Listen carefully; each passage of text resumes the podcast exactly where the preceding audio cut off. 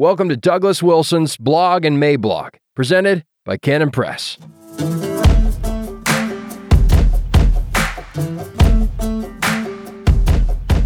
Seven ways to prepare your family for what's coming. September 13th, 2021. Introduction.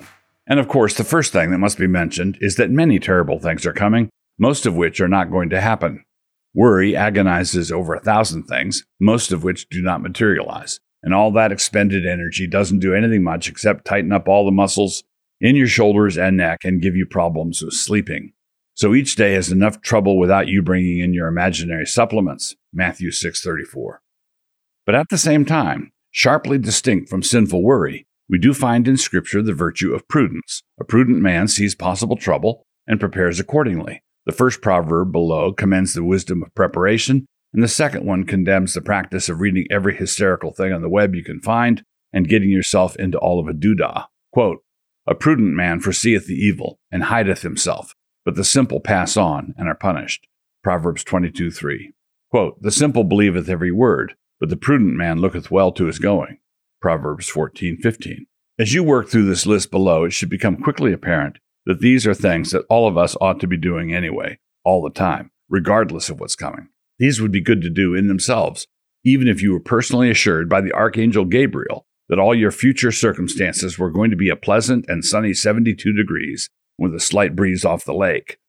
What pending trouble does is remind us of our duties, but these are not just our duties in times of pending trouble, but rather are our constant duties, as pending trouble so kindly reminds us.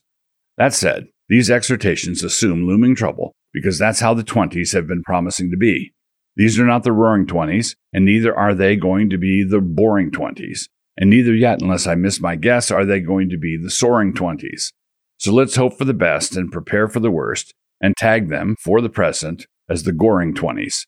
Let's just assume that if the approaching 20s were an ox under the Mosaic law, we would have to put it down at some point. Exodus 21:28. Here are seven key things to remember as you seek to get you and your family into fighting trim. You could call these pastoral exhortations, or perhaps pastoral exhortations from a Dutch uncle. Deal with personal sin. Learn to confess your sins to God honestly and forthrightly. He sees down to the sludge layers at the bottom of your heart anyway, so there's no sense trying to blow sunshine at him. Simply acknowledge it. Ask him to deal with it as only he can deal with it. You know he wants to. Confess your sins, 1 John 1 9. Forsake them, Proverbs 28 13. Just as Achan was, for all intents and purposes, fighting for the Canaanites, so you also are on the other side if you are nurturing and hiding some misbegotten sin in your life. You cannot prepare to withstand the enemy when you have made your secret alliances with the enemy. And this means that, to take one common example, if you have a secret porn stash, regardless of your ostensible politics, you are cheering Biden and his minions on. Stop rationalizing and just deal with it. All of the lunacy that we're currently dealing with is downstream from the sexual revolution and could not have happened apart from the sexual revolution. Reformation in the church, which is most necessary, is not going to happen apart from full and complete repentance on this issue. Two, minimize encumbrances. When we are told to run the race in Hebrews, we are told to prepare ourselves to do so by setting aside the weight that so easily entangles us. We are beset by sin, the passage tells us, which was my first point, but there are also weights that get in the way. Quote, Wherefore, seeing we also are compassed about with so great a cloud of witnesses, let us lay aside every weight and the sin which doth so easily beset us, and let us run with patience the race that is set before us. Hebrews 12:1. In ordinary times, it is good and proper to use up all your available bandwidth with various projects, challenges, commitments, and so on. But now may be the time to streamline. This is not because the coming crisis is a time to be lazy, but rather because you are freeing up available bandwidth so you can protect your family more effectively. Those of you who have a lot of projects going are doing it so you might provide for your family, which is a good thing. But your other central duty is that of protecting your family, and we may be moving into an era when protection takes priority over provision.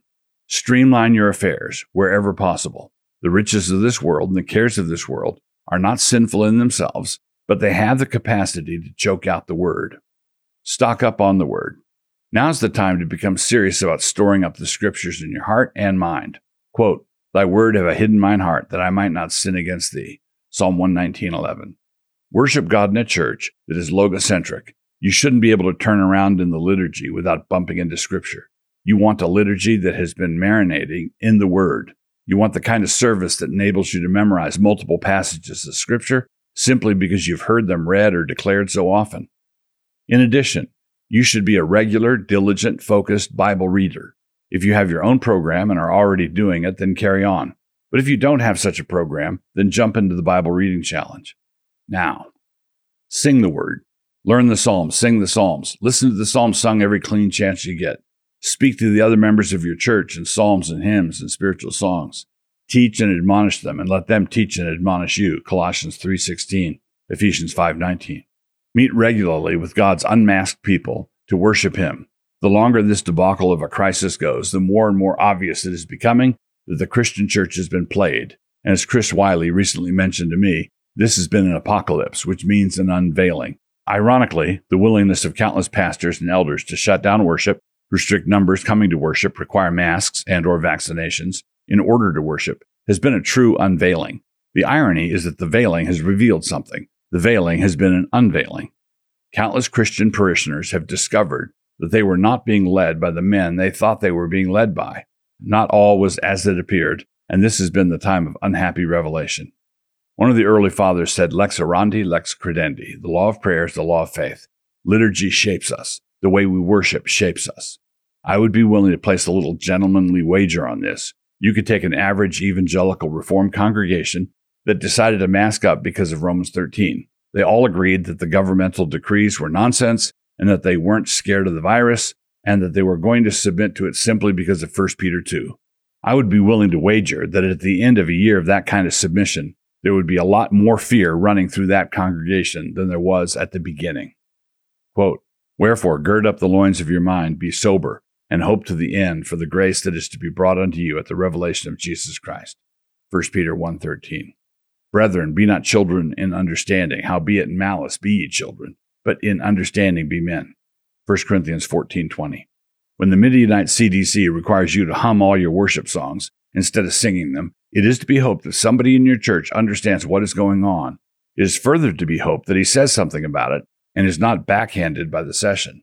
When John MacArthur took his heroic stand against the state of California, how many of the evangelical cool kids lectured him about Romans 13, about how he was not honoring Caesar the way he ought to have been doing?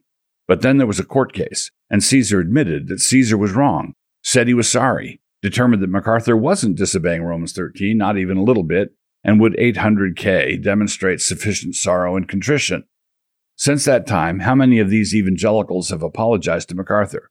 I'm speaking of those who are falling all over themselves in urging JMAC to kowtow to Caesar. They want to submit to Caesar. Why don't they submit to Caesar in this? This is because they don't want to render to Caesar what is Caesar's, which would be biblical, but rather they want to abdicate to Caesar, which flatly isn't. Do nothing that feeds your fears. It would be better to go into a time of trouble with a true evangelical confidence and no freeze dried food than to have a basement full of freeze dried food that represented in a rather tangible way the sum total of all your fears. Do not prepare for trouble in any way that paralyzes you. Hoarders and preppers are often susceptible to the temptation that says, there is no conceivable way that we will ever be on the offense. But you can't score points unless you have the ball. We need a new brand of preppers post mill preppers, prepping for victory, which leads to the last point. Assume the posture of victors. We should be preparing in our hearts for that glorious moment, after fierce fighting, when we raise our flag on the top of a spiritual Iwo Jima.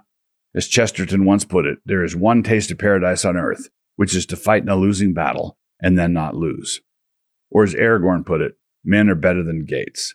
This last point requires further development. Also, the title indicated seven points and as some dutiful readers noted, there were only six. I just would say in my defense that there are two kinds of, three kinds of people in the world those who can count and those who cannot. If you enjoyed this episode, check out Doug Wilson's game plan for cultural reformation Rules for Reformers. Order today at canonpress.com.